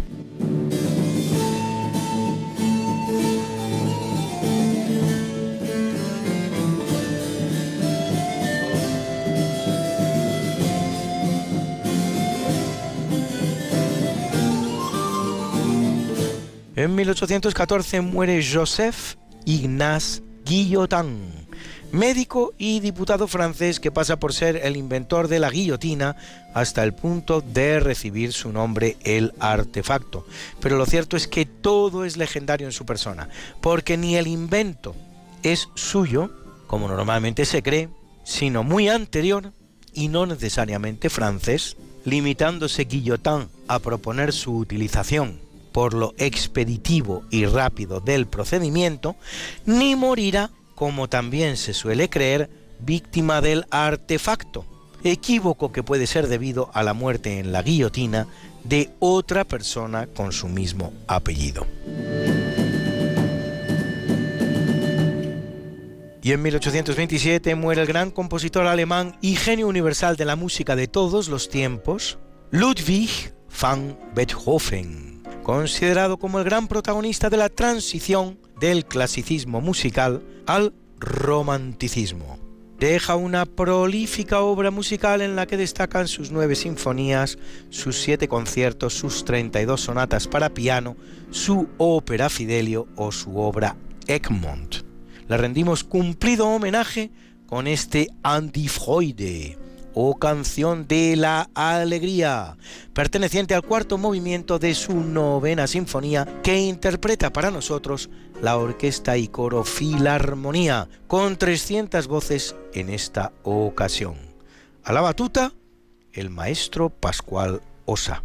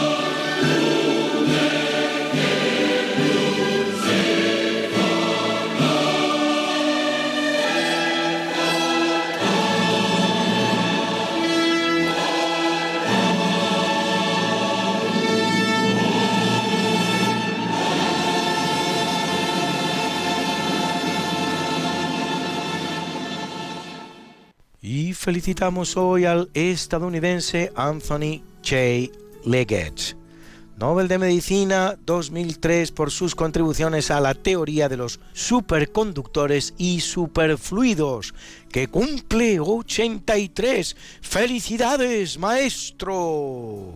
Y a Bob Woodward, periodista estadounidense del Washington Post, que en 1972 junto a Carl Bernstein destapa el caso Watergate, al que da nombre el edificio donde se ubican las oficinas del Partido Demócrata norteamericano, en el que un grupo de espías por cuenta del Partido Republicano coloca micrófonos. El escándalo conducirá a la dimisión del presidente de los Estados Unidos, Richard Nixon, del Partido Republicano. Cumple Bob Woodward 78 años y a la cantante estadounidense Diana Ross, que cumple 77 y lo quiere celebrar con nosotros cantándonos este maravilloso I Will Survive. Sobreviviré, tan oportuno y estimulante en los tiempos que corren. First I was afraid, I was petrified. Kept thinking I could never live without you by my side. Then I spent so many nights thinking how you did me wrong. And I grew strong. And I learned how to get along.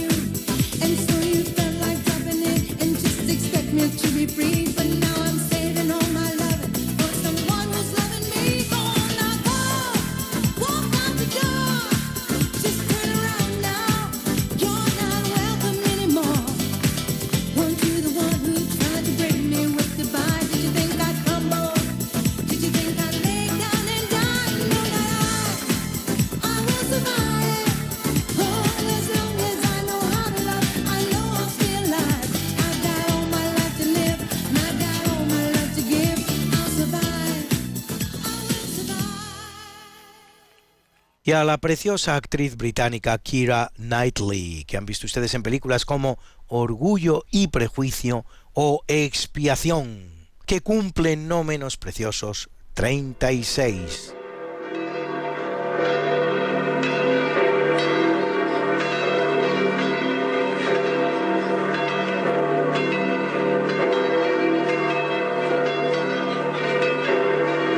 Celebra la Iglesia Católica a Amonio Pedro Marciano, Jovino Tecla Casiano Montano Máxima, Teodosio Eutiquio Cástulo y Guillermo, mártires, a Braulio Félix Teodoro y Luzguero, obis, bis, bis, bis, bis, bis, obis, a Goboano, a Basilio, Ana Coreta, Ana Coreta, a Quiliano, Eremita, Eremita, y al beato Diego José de Cádiz, al que algunos atribuyen la curación de un niño que con cinco años de edad, se había quedado paralítico de brazos y piernas. Monje, hasta el 27, Semana Internacional de los Pueblos que luchan contra el racismo y la discriminación. Y como yo sé que a muchos de ustedes les gustan estas efemérides, pues pueden ustedes consultarlas como siempre en el medio Religión en Libertad en su columna En Cuerpo y Alma, donde las colgamos para ustedes cada semana. Got something that must be done, and it can only be done by one. There is nothing more to say, except it's a lovely day for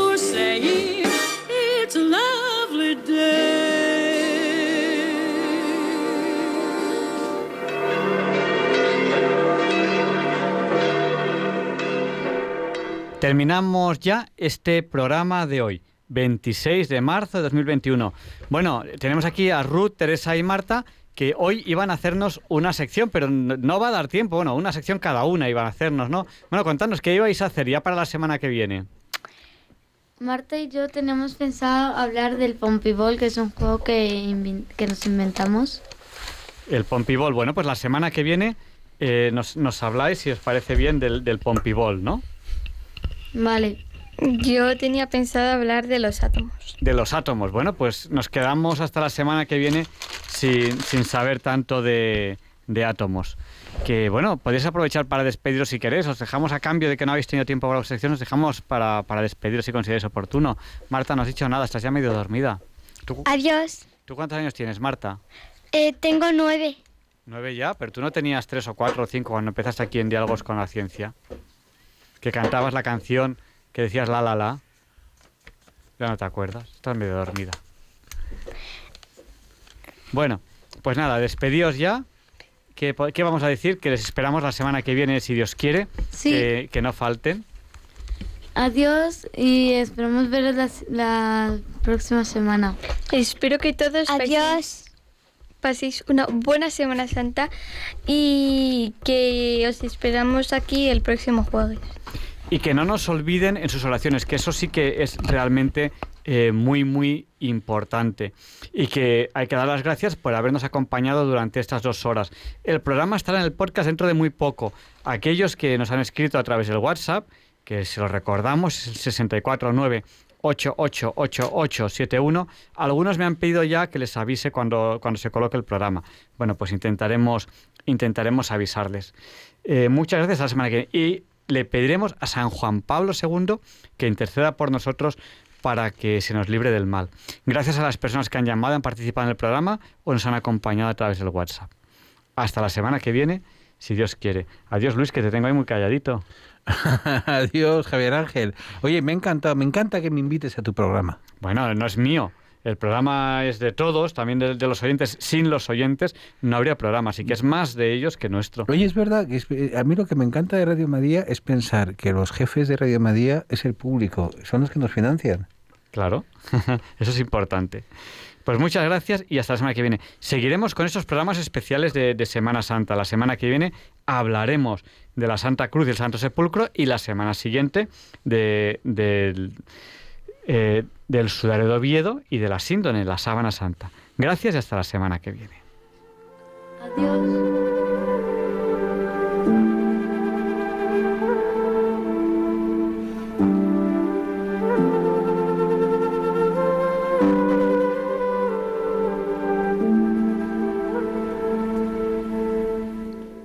Y así concluye en Radio María el programa Diálogos con la Ciencia. Dirigido por Javier Ángel Ramírez.